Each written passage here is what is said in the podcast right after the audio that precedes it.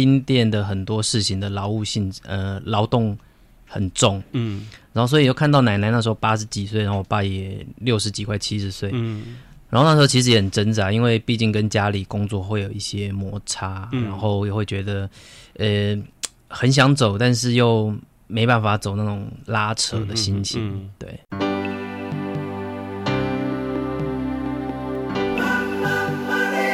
欢迎收听《南方生活》。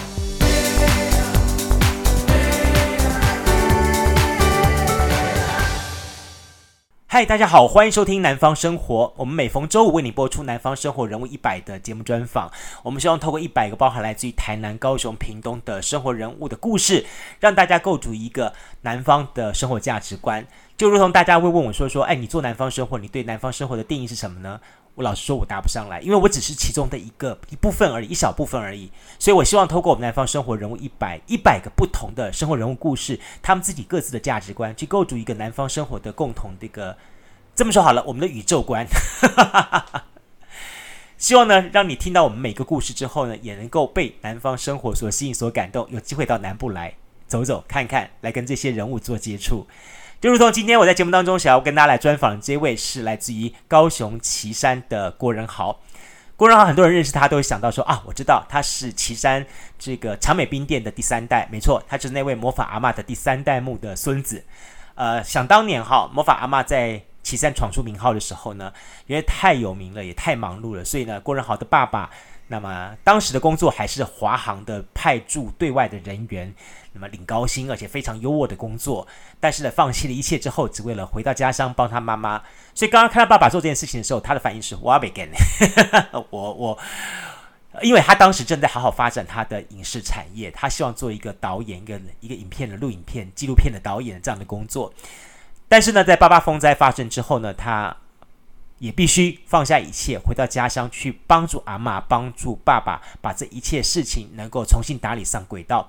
就在打理过程当中，他发现了这个家乡的美，这家乡的可爱，甚至于他也发现了以岐山为中心，周遭十公里、二十公里、五十公里以内，竟有这么多可爱的这些的小农们，他们的故事，他们的认真态度。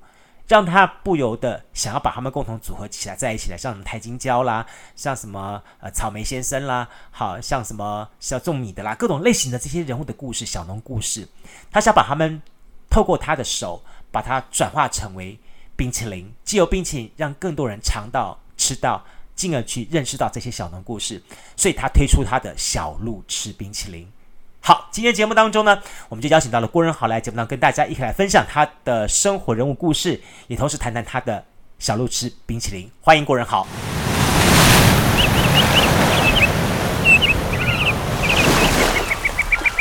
听众朋友，大家好，是仁豪，原来是做做电影导演的哈，诶，纪录片导纪录片导演是好，那现在是因为被家族召唤回来。呃，应该说从小其实呃，就是奶奶家其实就是一家冰店。嗯、然后，二零零九年的时候，因为爸爸风灾，嗯，然后因为我们岐山有被水淹掉，嗯，然后刚好那一年就是研究所毕业。哦，然后我还记得很清楚，是七月的最后一天，嗯，呃，我拿到毕业证书，嗯，然后一个礼拜后，我们家就被淹掉。哦，对，然后淹掉，大家就知道，那其实八八风灾在高雄地区，嗯，诶，造成了很多的损害。嗯，然后旗山它其实因为溃堤，所以，呃，我们家的那个机台啊，然后。店面整个都被淹掉，嗯嗯嗯，所以呢，我就被父母亲就是叫回来帮忙这样子。哦，这样。八八风灾，我我我算是有共同参与过。是那个时候，我刚好在在六龟啦、宝来那一带做活动，是，所以也当场我们可以说亲亲眼几乎是看到了整个的风灾，整个前前后后发生的情况，其实也蛮蛮让高雄人印象深刻的。不过也因为这场风灾改变了你的人生。对，因为其实我人生计划本来没有要接冰点。啊。嗯因为我本身拍纪录片，然后是拍关于台湾的历史的。啊，对，然后我的毕业论文是拍有关台湾的神社的纪录片，神社哦，对，日本的神社，哦、对，然后呢，是是呃，嗯、原本也以为说之后的人生计划应该会是跟影像啊，嗯、跟台湾的历史有关系，嗯、哼哼哼对，所以呃，冰店完全不在人生的计划里面，嗯、对，但是现在一转折之后，开始承继这个冰店，是。呃，冰店一开始是阿妈的。对，算奶奶创立的啊，嗯，然后之后爸爸接手。对，因为我爸本身也是华航的主管退休，然后他就退休后等于……哎，你们家的这个二代跟三代的人生转折的好特别，感觉都不务正业。对啊，然后我爸爸也是回来十几年了，嗯，对，然后因为本来也是打算说回家帮忙一阵子就可以再做自己喜欢的事情，嗯嗯嗯，毕竟有自己的人生规划，但是回家之后就发现其实。冰店的很多事情的劳务性，呃，劳动很重，嗯，然后所以又看到奶奶那时候八十几岁，然后我爸也六十几快七十岁，嗯，然后那时候其实也很挣扎，因为毕竟跟家里工作会有一些摩擦，嗯，然后也会觉得，呃，很想走，但是又没办法走那种拉扯的心情，嗯嗯嗯、对。提到长美冰店哈，很多人都知道长美冰店，但是长美冰店是阿妈那一代开始创造起来，对不对？是，然后早期可能是一个杂货店兼凉水铺，嗯，然后在民国六十几年的时候，才慢慢有引进冰淇淋的品相，嗯，对，然后一直延续到今天这样子。你应该拍你们家的纪录片的故事，每个人都这么讲。好，在还没拍你们家纪录片的故事之前，你开始接手了这个长美冰店的三代三代招牌，是。好。诶、欸，其实接三代招牌有两种方式，一个就是我就接下来嘛，我就照这样方式走嘛，对不对？但我想说，你是做纪录片导演的，你应该会有一些不同的想法。如果让你接的话，对不对？嗯，就是前回来的前两年，其实也还在摸索跟学习，嗯嗯、然后后来真的认命，觉得啊，好吧，那就回来，嗯、就是完全的放下。哦、所以还有两年时间在心里纠葛，对不对？是，就是跟家里有一些就是做的郁郁不闷的前两年，所以因为毕竟太呃太多事情要学习啊。哦然后等到长辈愿意放手让你去参与某些事情的时候，你就会想说，既然你走不了，嗯，那就想办法让这家店变得是符合你的工作的想象这样子。嗯嗯嗯、所以会运用运用以前的一些资源啊，无论是在呃传播圈的朋友，或者是、嗯、呃历史圈的做台湾历史的朋友，对，嗯、把这些一些元素带回到自己家冰店去，嗯，对。所以它变成一家很不一样的假冰的所在，就是其实像现在台湾很多店都会希望自己的店是、嗯、呃呃富有一些现代性的有些元素啊，嗯、然后但是我们觉得说，因为毕竟自己的老呃家的冰店，嗯，而且已经传承到现在已经七十几年了，嗯，然后我们希望说可以让它更保持着那种古时候的风味，嗯嗯嗯，对，所以一些无论是。呃，摆设啦，或者是一些整个像我们之前屋顶漏水，嗯，对，我们本来一般来说都会用那种铁皮屋去搭盖，然后把整个包起来，嗯、也比较快，比较便宜。嗯，但是后来我们还是决定说，为了维持整个老兵店的模样，嗯，所以我们就请老师傅，就是整个还是换红瓦的那个屋顶，哦哦、嗯，哦，对，就是尽可能的让这家店保持在一个一致的那种基调上面，对。当然，我觉得这也是因为以前你会在外面跑跳，然后会觉得说啊，原来台湾的建筑应该是要这样被保留，嗯哼，所以基本上就会觉得说这样才是对环境会比较美观，或者是觉得说不会破坏一个在地的特色。所以那时候觉得，其实以前所学的跟后来在自己冰店上面，还是慢慢的会产生一些连接，这样子。嗯，我必须说哈，这个。呃，仁豪他的出了产品哈，那么在高雄市市区，你可以在一些地方也可以看得到，比方说像三余书店这些地方是好，然后你就会产生一些联想说，说这一定是他们有部分的那个气味相投，所以他们才会这个这个产生这样这样一个互相合合作的情况。所以相对在岐山这个地方，岐山我们对于它。他的印象就是一条老街，然后老街上很多个各个现代的卖吃的店家，各种类型的很多很多这样的东西。是但是作为一个有七十年历史的店家，然后你又是一个第三代的一个接棒者，那自己本身的大船背景又是这么样的丰富，我相信你去接手它。也是经过一番的跟家里的一些的沟通，嗯哼，然后慢慢慢打造你印象当中期待的一个模样出来，是吗？嗯，对，我觉得，因为以前看在拍纪录片的时候，会在台湾各地去走动，嗯、然后会发现说，其实台湾的老街，嗯，呃，无论是大溪老街、台南老街，或者什么湖口老街，嗯，呃，就是很多时候，因为台湾人可能对于历史建物没有那么的积极的。有想法，所以很多即使是老房子，但是它会被整个用其他的包材包起来，嗯、或者那个老街看起来都是卖一模一样的东西，嗯、甚至有点夜市化的感觉。嗯、对，所以后来可以接手冰店之后，其实就会想要让你的店是在这个区域是拥有它独特的风味跟它的景观在。嗯，对，所以有时候会，当然别人的建筑我们没办法去去多说什么，但是。自己家里面的建筑物，嗯，会希望是可以变成是一个风景，嗯、是一个街区的风景，嗯、是一个可以让人家经过会愿意驻足的店铺这样子，嗯，所以就会花比较多心思去想说怎么把呃这家冰店跟社区啊，跟整个老街的脉络连接在一起，嗯，嗯。对，所以心里想的就会慢慢是朝这方朝这方面去打造，嗯，所以把现在变成什么样子了？现在就是一个。就是网红的打卡地点，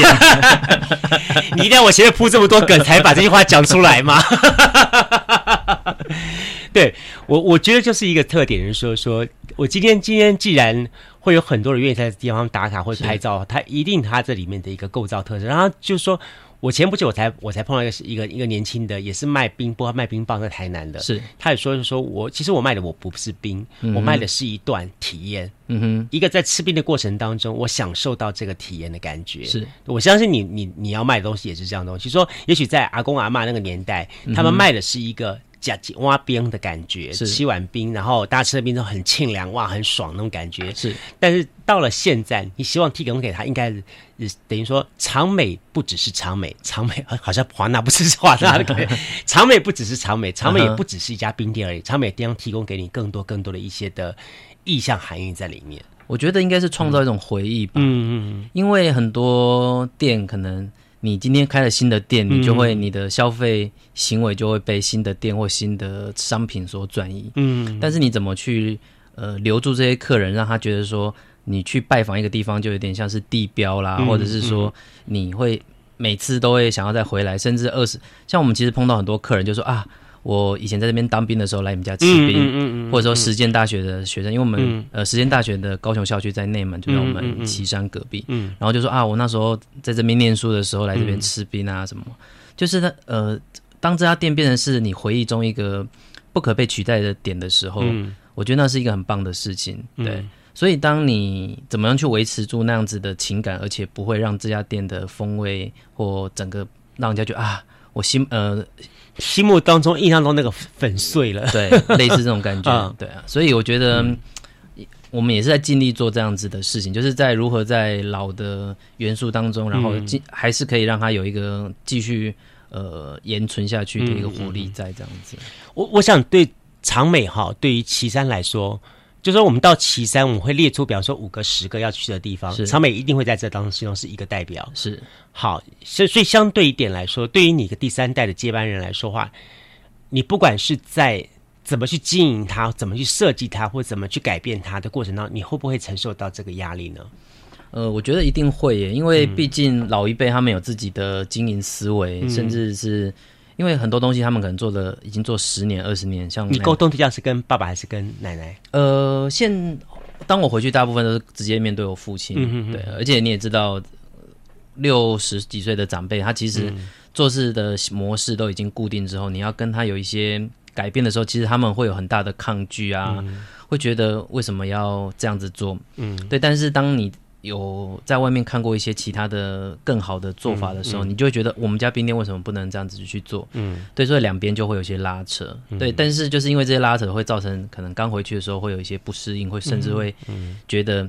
那我就走好了，嗯，那样的心态在。嗯，对。但是也是后来慢慢的去说服啊，然后甚至说好，那我们就先来做做看，嗯、就一步一步的去去让我爸爸了解知道说、嗯、啊。其实冰店这样做，其实也可以做得更好。嗯，嗯，我会提醒我十年后要注意到这个问题。原来六十几岁是一个很老顽固的代名词。好，所以现在慢慢慢的，呃，家族已经把这个的重担移到你手上来了。呃，对外的一些。改变了，但是实际上做冰还是我父亲在负责。嗯哼哼，对，但是我们会尽可能的减少他的劳务，但是主要的制冰过程还是我父亲为主。所以说，你们两父子怎么怎么分工呢？嗯，爸爸负责产制，然后你负责有关行销跟开发。对他动手，那、嗯、我就动口。长美以前哈，让大家最印象深刻就是他香蕉冰是好，嗯，还有那个香蕉冰冰淇淋上面上冰的冰上面浇那个香蕉水。是。好，那个不不是化工的香蕉水，我先讲哈，香蕉油。哎，香蕉油，对对对对，好，那感觉非常香哈，喝吃起来很好吃哈，是，那是你们老招牌，但我相信你接手之后，你会做一些调整跟改变，你做了哪些事情呢？在产品研制方面，产品研制基本上我觉得，因为我们的店铺的。毕竟都还是老客人，嗯、所以、呃、口味啊，或者是配方，基本上我们没有去做太多的更动。嗯，但是呢，我觉得在制程啊，尤其是可能卫生啊，或者是一些诶想办法就，就因为老一辈可能对很多卫生的东西，他们并没有那么的注意。嗯，对。然后，然后甚至像呃保存啊，或者是一些封装的东西，但是我们反而回来之后是做这些比较看不到的事情。哦、对。把它更 SOP 起来，对，然后甚至是觉得说，可能要规定员工的一些卫生习惯啊，什么之类的。嗯、但是呢，我这也会，当然我们中间也会想要有自己新的东西放进去。嗯，我们也曾经做了一些小小的尝试。嗯哼，但是你会发觉说，其实老客人他们还是会选择旧的商品。嗯，对。然后有一些你想要放一些新的理念在你的冰，我说在茶门里面放一些新的理念。嗯嗯反正没有太多人会去住，因为大家可能都还是在，因为客人的习惯已经吃很久了，嗯嗯、大家也认为说你们的冰就应该长这个样子，嗯嗯嗯、对啊，所以这也是为什么后来会有新的想法跟品牌要诞生的缘故，这样子。嗯、所以等于长美是阿嬷爸爸那一代诞生的，是。到了你手上，除了接棒长美之外，更重要的重点是小路痴诞生了，是。为什么叫小路痴？为什么要叫小路痴吗？好严肃哦！岐山经常让人找不到路吗？小路痴，小的话，我们那时候其实也想了很多名词，对。然后小是讲，因为其实我们也没有想要做太大的事情，因为小路痴这个品牌是跟另外两个伙伴一起合办的，把它创立的。小是想说一个很细微、很细致的东西，嗯。然后露的话是露，我们是取露水的意思，就是露水是。大自然，然后它自然生成的，嗯、希望我们的东西的品质可以更贴近大自然。嗯，然后吃的话就是很简单，民以食为天啊。对，所以刚这个品牌刚创立的时候，很多人就想说你们叫小鹿，因为没有人会把吃当做是。无啊，食冰啊，弄公吃啊，吃啊，吃冰啊，对不？对，因为叫小鹿吃冰淇淋，大家就以为叫小鹿啊，然后叫吃冰淇淋，小鹿吃冰淇淋，好。然后品牌，所以我们叫小路吃。后来跟朋友合办的这个品牌。OK，是。但做小路吃应该是算是，呃，你希望跳脱长美之外的另外一个新尝试，对吧？呃，对，因为普罗大众的价位啦，或者是它的口味，嗯，会有它的限制在，嗯。然后我们又是希望说，可以用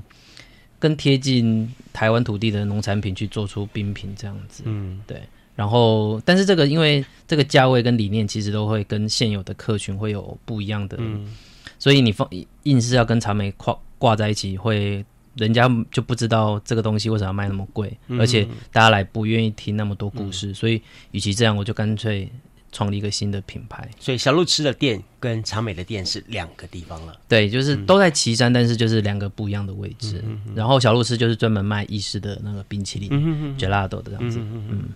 小路痴的，你刚刚强调说它是跟在地的农产做结合，是，所以它会有一些不一样的产品出现，是，是吗？是。然后那时候我们理念比较简单，就想说以旗山为中心，嗯，然后你就拉一条五十公里的线，嗯，然后就是画一个圈，嗯，然后就是这个五十公里内能用的食材能做成冰淇淋的，就尽量把它拿来做成冰淇淋这样子。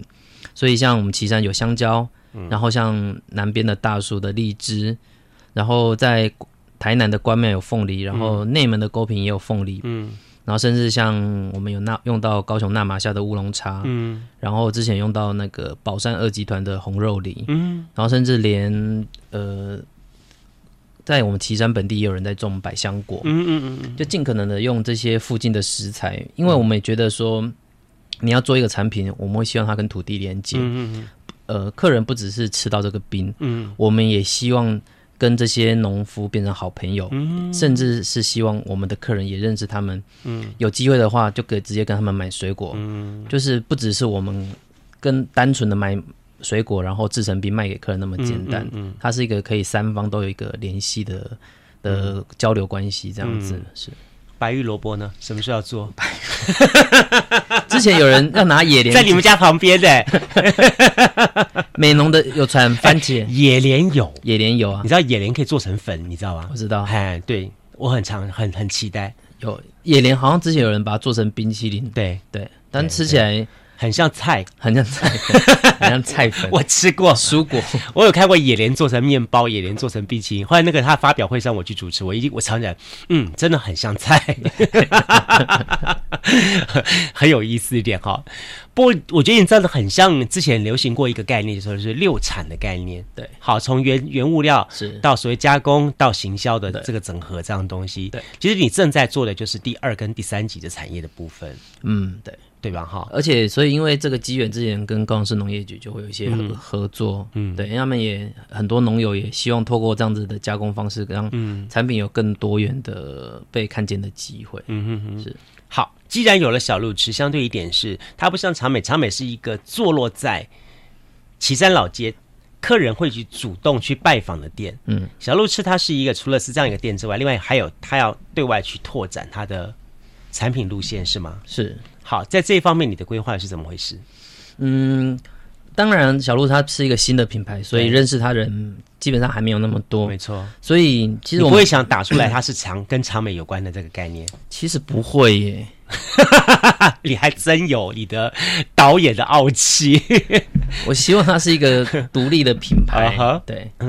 然后其实小鹿吃它前两年也是还在尝试，然后。因为毕竟我们自己家冰店，它有固定的客群，嗯、所以你不用去烦恼太多的行销啦，嗯、或者是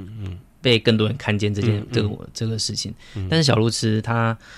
就是我花钱要花很多时间去打造这个品牌，嗯、其实是还蛮还蛮辛苦的。嗯，对，因为它不有名，即使你有很多理念，它你没有办法没办法被看见的话，嗯、它基本上就是你要一直想办法养活它这样子。嗯对，所以前两年其实还在一个摸索的阶段。嗯，对。然后后来的话，是因为慢慢认识一些高雄的朋友，嗯、就像刚刚讲的三余书店，然后甚至像呃小呃小树的家，对对对，或者是像那个蒲公英推那个小房子书铺，嗯嗯嗯、然后像是像三八旅居，嗯、就是一些高雄在地的朋友，因为认识他们，然后觉得可以透过他们去推广这个冰，然后他们的朋友也可以认识我们的冰，所以慢慢后来。呃，这几年就会后两年就有开始有一些外面的人会认识，然后愿意呃主动来提出邀约的市集的邀约这样子。你不觉得吗？就因为你认识这些朋友都属于比较呃在走文青线，说难听点就是比较啊、呃、嗯八这个字，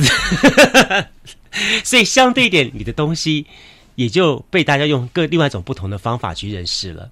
对，但是而且，嗯、可是因为小像你就不会想说说把小路吃去铺到什么 seven 路线啊，或是群纳路线去，对不对？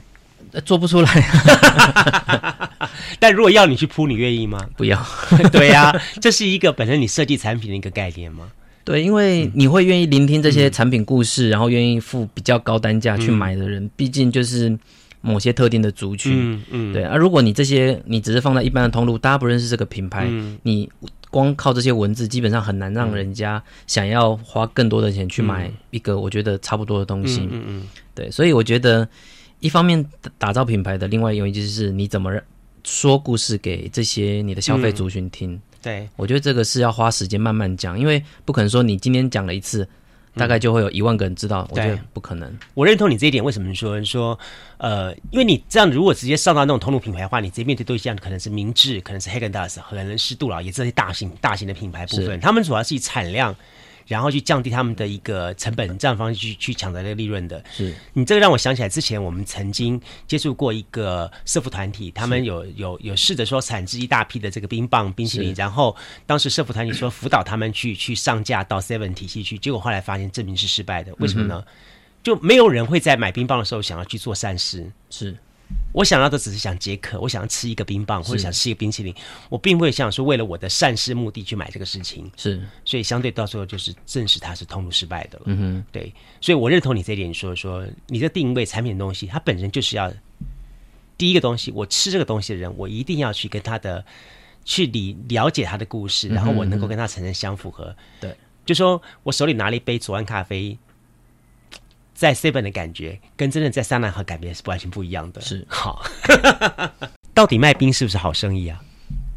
生意好就是好生意啊！哦，这句话是长美冰店的第三代的接班人哈，这个是郭仁好告诉我们的。很多人就很喜欢去算你们家成本，你知道吗？嗯哼，我我我有时候在在跟朋友在聊聊聊天说，他说：“嘿，美冰要雄厚谈的呀。”我说：“我说怎么说呢？你看哈，第一个水。”水哪里没有自来水？嗯，把它煮煮开，嗯，好，然后煮起来，歘一歘，然后搅搅什么糖浆，搅一搅的这个东西，看一碗可以卖到几十块钱，哇，多好赚！你看那个成本，那个效益，简直是不到十分之一的成本，赚十分之九，多好！来，第三代的接班人告诉我们一下。所以每次有人这样子讲，我就说喝啊，不肯定挖，因为其实大家会看那个，觉得哎，好像。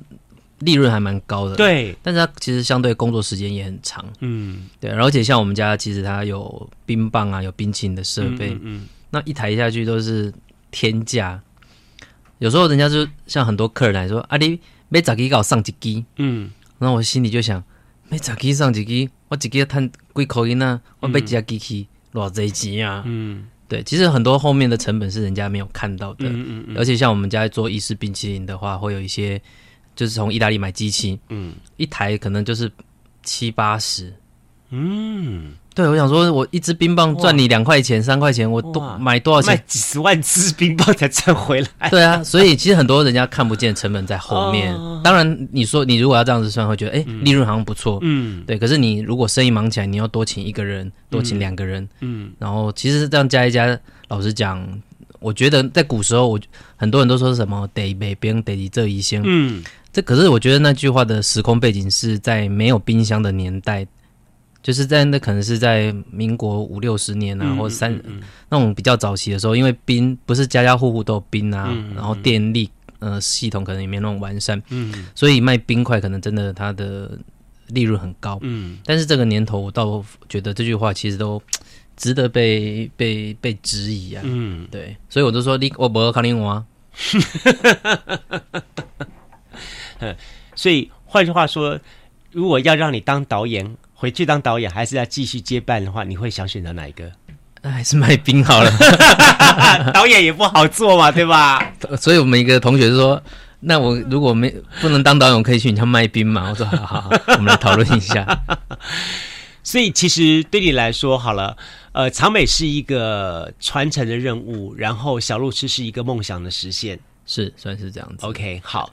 在这两者之间的话，你要做一个统合，然后一步一步的走下去。对于小路痴这一块呢，你刚刚说到会找一些你觉得能够静下心来听你故事的场合，然后来吃这个冰，才会产生一个价值连接感嘛，对不对？是。那对小路痴接下去你要走的路，是要走一条小路呢，还是走条什么样的路呢？我觉得，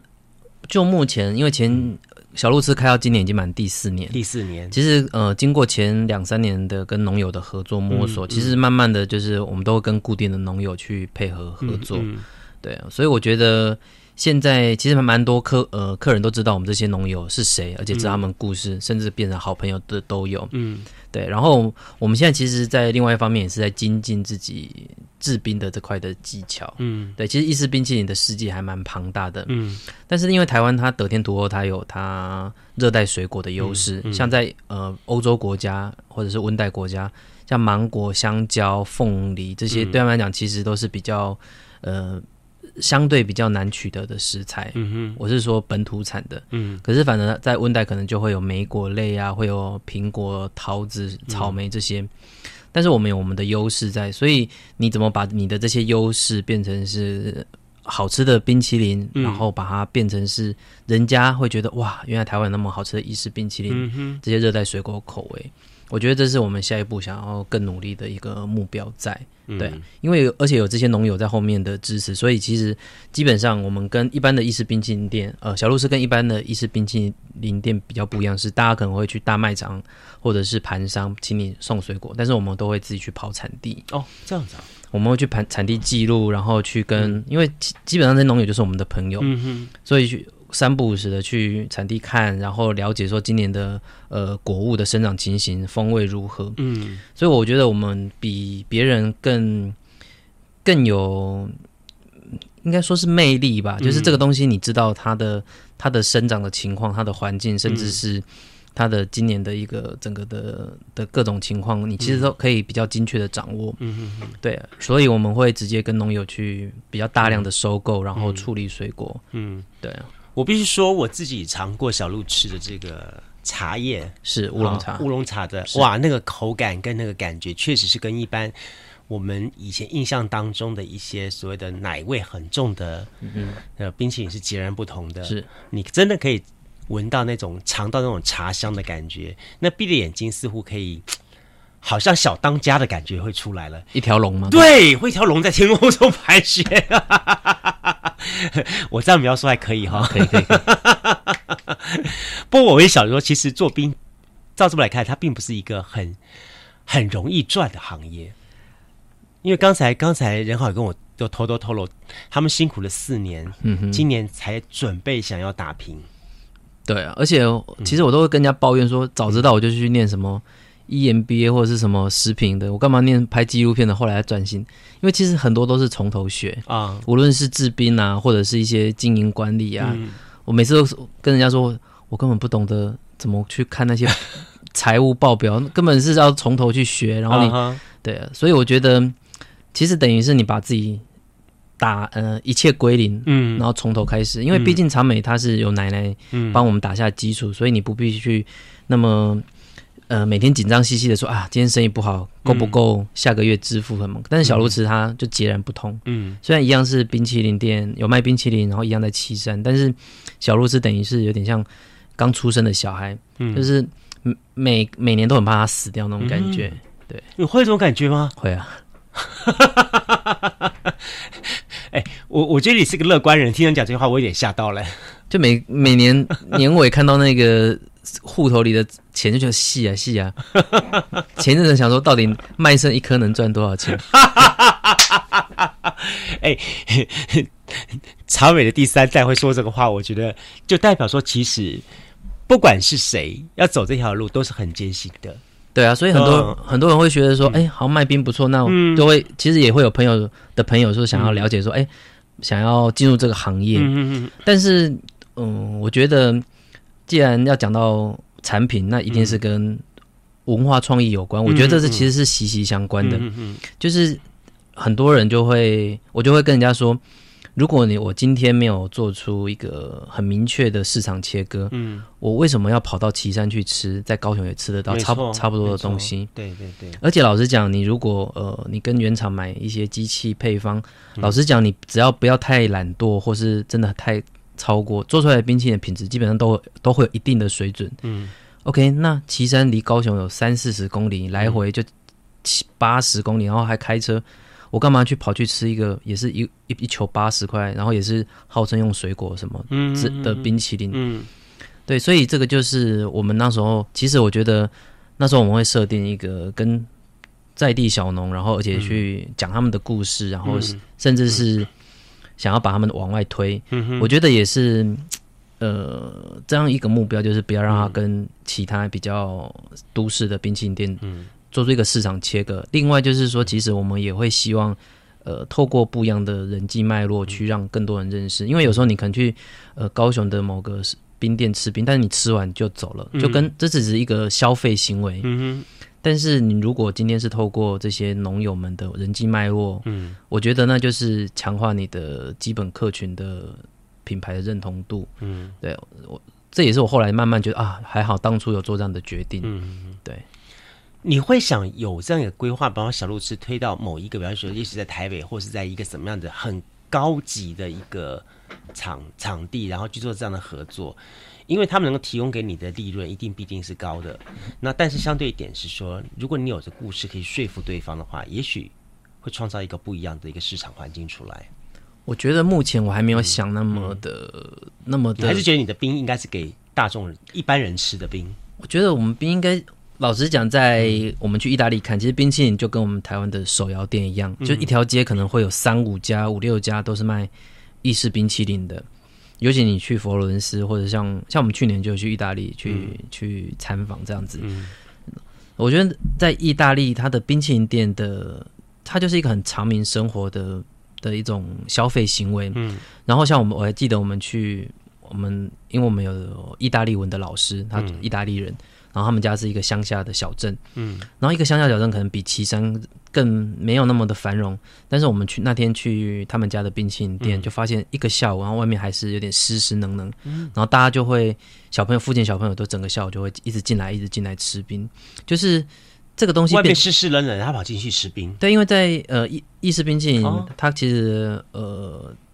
吃冰淇淋它可以补充热量，OK，对，而且。对他们来讲，那就是一个日常生活，就像你无论什么时候都想喝手摇杯啊，嗯、那种那个氛围其实是一样的。嗯、所以我觉得冰淇淋，我不想要让它离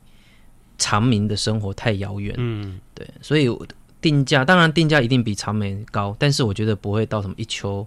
一百二、一百三。嗯，对，然后它慢慢的好像跟长明的一些消费脱离，希望它是可以给人家快乐，嗯、而且觉得是。每次来好像就是有不同的口味可以去选择，对，就是不仅是吃下了安心的感觉，而且是会觉得是他成长的记忆的一部分。嗯、其实我们最喜欢看到就是小路吃会有那种爷爷奶奶带小朋友来吃冰，嗯、对，所以如果今天你是开在一个很高档的地段百货公司里，嗯、我觉得那个基本上是不会发生这样子的画面，嗯嗯、对，所以我觉得。我们会把自己定义成一家社区型的店铺，嗯，人家是愿意不远千里而来，是，嗯、呃，是因为你的魅力在，嗯，对，而不是因为你的呃被虚幻打造出来的品牌，而是它真实的跟社区有很很棒的连接，这样子。嗯嗯、我本来想问一下，小路是会有你们的连锁的一个的的这样子一个预算的规划吗？一个一个想法规划吗？但我想，刚才听完这段访问，我想大概你不会想走这条路线，因为对他来对你来说，并不是一个对的一个经营模式。对，嗯，当然，我觉得不会演啊，就是无论任何的创呃产业，它其实最终的目标还是得要获利，要赚钱。对，你没有，老实讲，你没有赚钱，什么都做不下去。但是，但是你会觉得赚钱，如果其实很多人都会说，哎，你为什么不去？加盟啊，连锁、嗯嗯、去开放授权品牌，嗯、就是那个其实是一个很快赚钱的方法。嗯，但是对我来讲，那就是失去了，也不能说自己自命清高，但是觉得这种模式真的适合我们的个性吗？我觉得真的觉得很多时候你开任何店铺都是你这个人会拥拥有怎么样的店铺，所以我觉得在高雄其实有很多像刚刚讲三八啦、嗯、小树的家啦，嗯嗯嗯、或是。像那个三语书店，嗯嗯嗯，这种都是因为人的魅力或人的一个模式，然后打造出一个特有的空间跟氛围。嗯，这也是为什么高雄可能大家会觉得来就是一定要去这几个地方的缘故。所以，当你这个东西如果能被轻易的大量复制的话，我觉得就失去了人家嗯造访你的一些冲动，或者是对。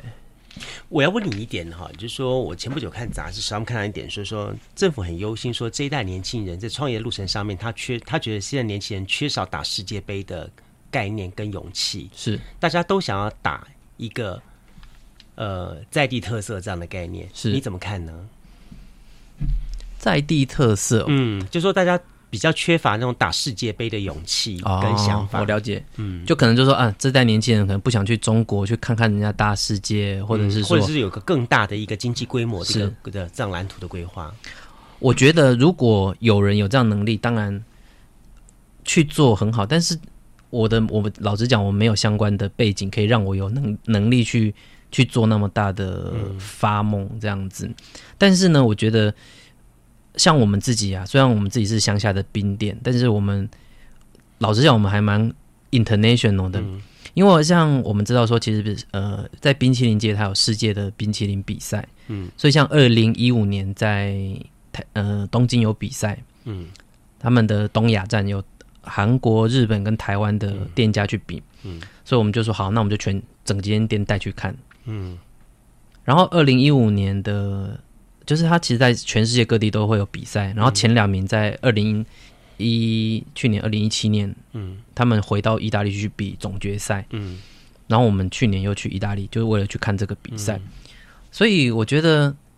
带我们店的人去看的用意，其实一边是玩，一边是说，我们或许有一天你也可以做到这个地步，但是这个地步跟你的规模大小其实是不一样的，而是你的视野在哪里，嗯，所以很多人会说啊，我们缺乏国际观，可是很多、嗯、对于很多人，他们说国际观是英语讲得很好，可以跟。美国人对答如如如流，但是对我来讲，所谓国际观是，你应该知道你这个产业它有哪样子的变化，你可以去做到什么程度，而且在不同产业里面，呃，在冰淇淋产业它的不同国家它的模式是怎么样，你可以去看，对，所以我觉得虽然我们自己是乡下冰店，但是我们愿意花花这样的经费，push 自己出去看，然后给自己一些刺激，但是这跟你的规模大小其实又是。不必然是对画上等号的，嗯、对啊，所以我觉得我们应该是做到小而美的地步。嗯，像我有时候我们看一些旅行书，像可能在北海道或者是在冲绳，嗯，它有很多店是小的小店，面、嗯、包店啊，或是民宿啦、啊，或是名艺品。然后这些小店反而会因为它在这个地方很偏远，但是很多外国人大家是慕名而去，可能开车开一两个小时去，为了买它的面包，嗯。嗯吃他的那个呃乡土料理，嗯哼，就是我们会向往这样子的店铺，才是我们一个、嗯、一个模未来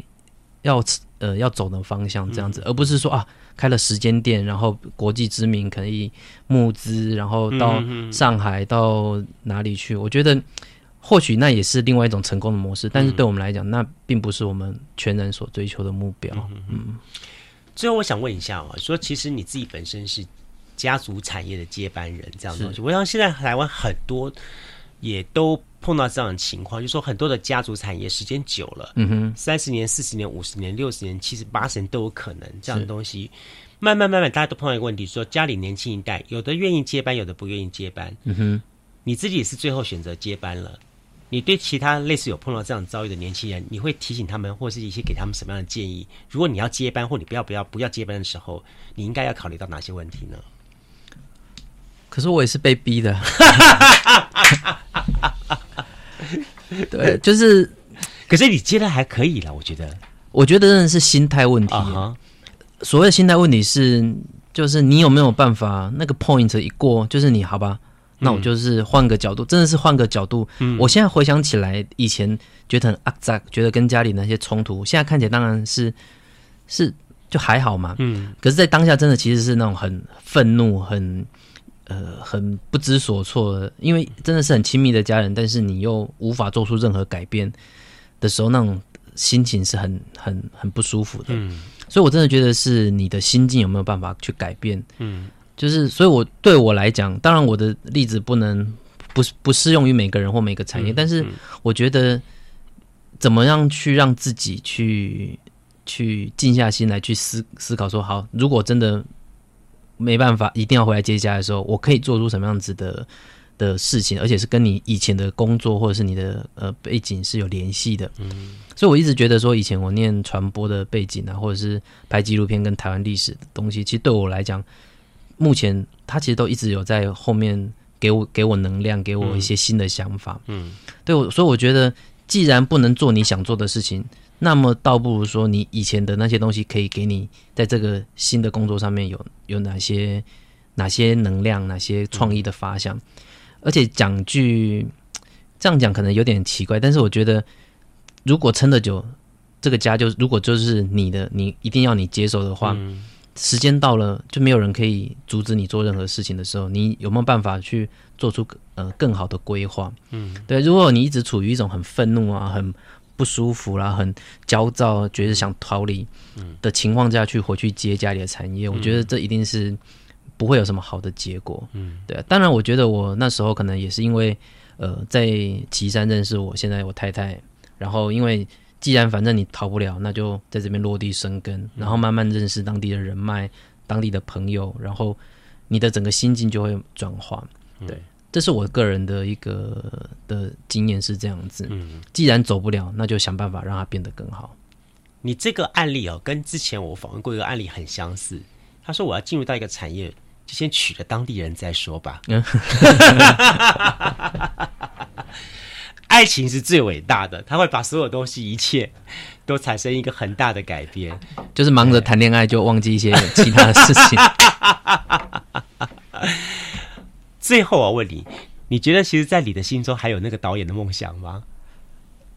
老实讲，没有哎、欸。真的，真的，嗯，因为其实每个当过导演或者当过，嗯、呃，历经过剪接完成作品的人都知道，嗯、那其实是要长时间，有点像是灵光乍现，一直每天把自己逼逼在一个极限，嗯、然后你最后才会有一个作品出来。嗯、因为它不可能就是按部就班，每天剪一点剪一点，嗯，一个月后就有一个完完美作品，嗯、绝对不可能。但是因为你现在的生活已经脱离那个创作的圈子太久了，嗯、所以我觉得我已经没有办法回到像以前那种可以很专注的投入在。创作一个东西上面，嗯、我觉得现在的身心状态已经没有办法了。嗯、所以说，但是我会觉得说啊，一家店把它弄成是一个更伟大的作品，嗯、那其实不是也很好吗？嗯、对，而且他可以这个作品又可以去影响到其他的人。如果啦，他能有其他人因为这个农夫的故事或冰淇淋故事感动而去做不一样的发想，嗯，对，那其实它也是另外一种创作品，我觉得。我知道最近大家都在看电视的奥运，所以看到电视上这些奥运的运动员每个人的这个在奥运场上面所展现的这种的 power，跟展现的成功，跟那份奋发努力的那份的泪水，哈，大家都非常非常感动。其实这样的感动故事也在啊台湾每天生活当中都有发生，特别是南方。那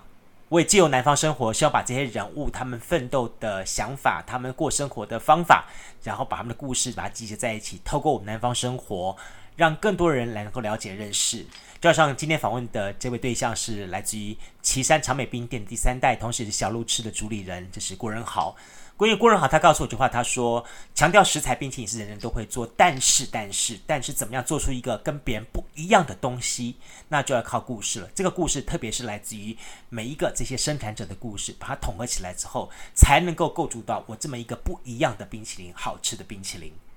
哦，听到这样的故事，听到这样的说话的时候，我真的会非常的感动。尤其是像现在郭仁豪跟他的姐姐，还有他的一些好朋友们，甚至他的太太们，大家共同一起好来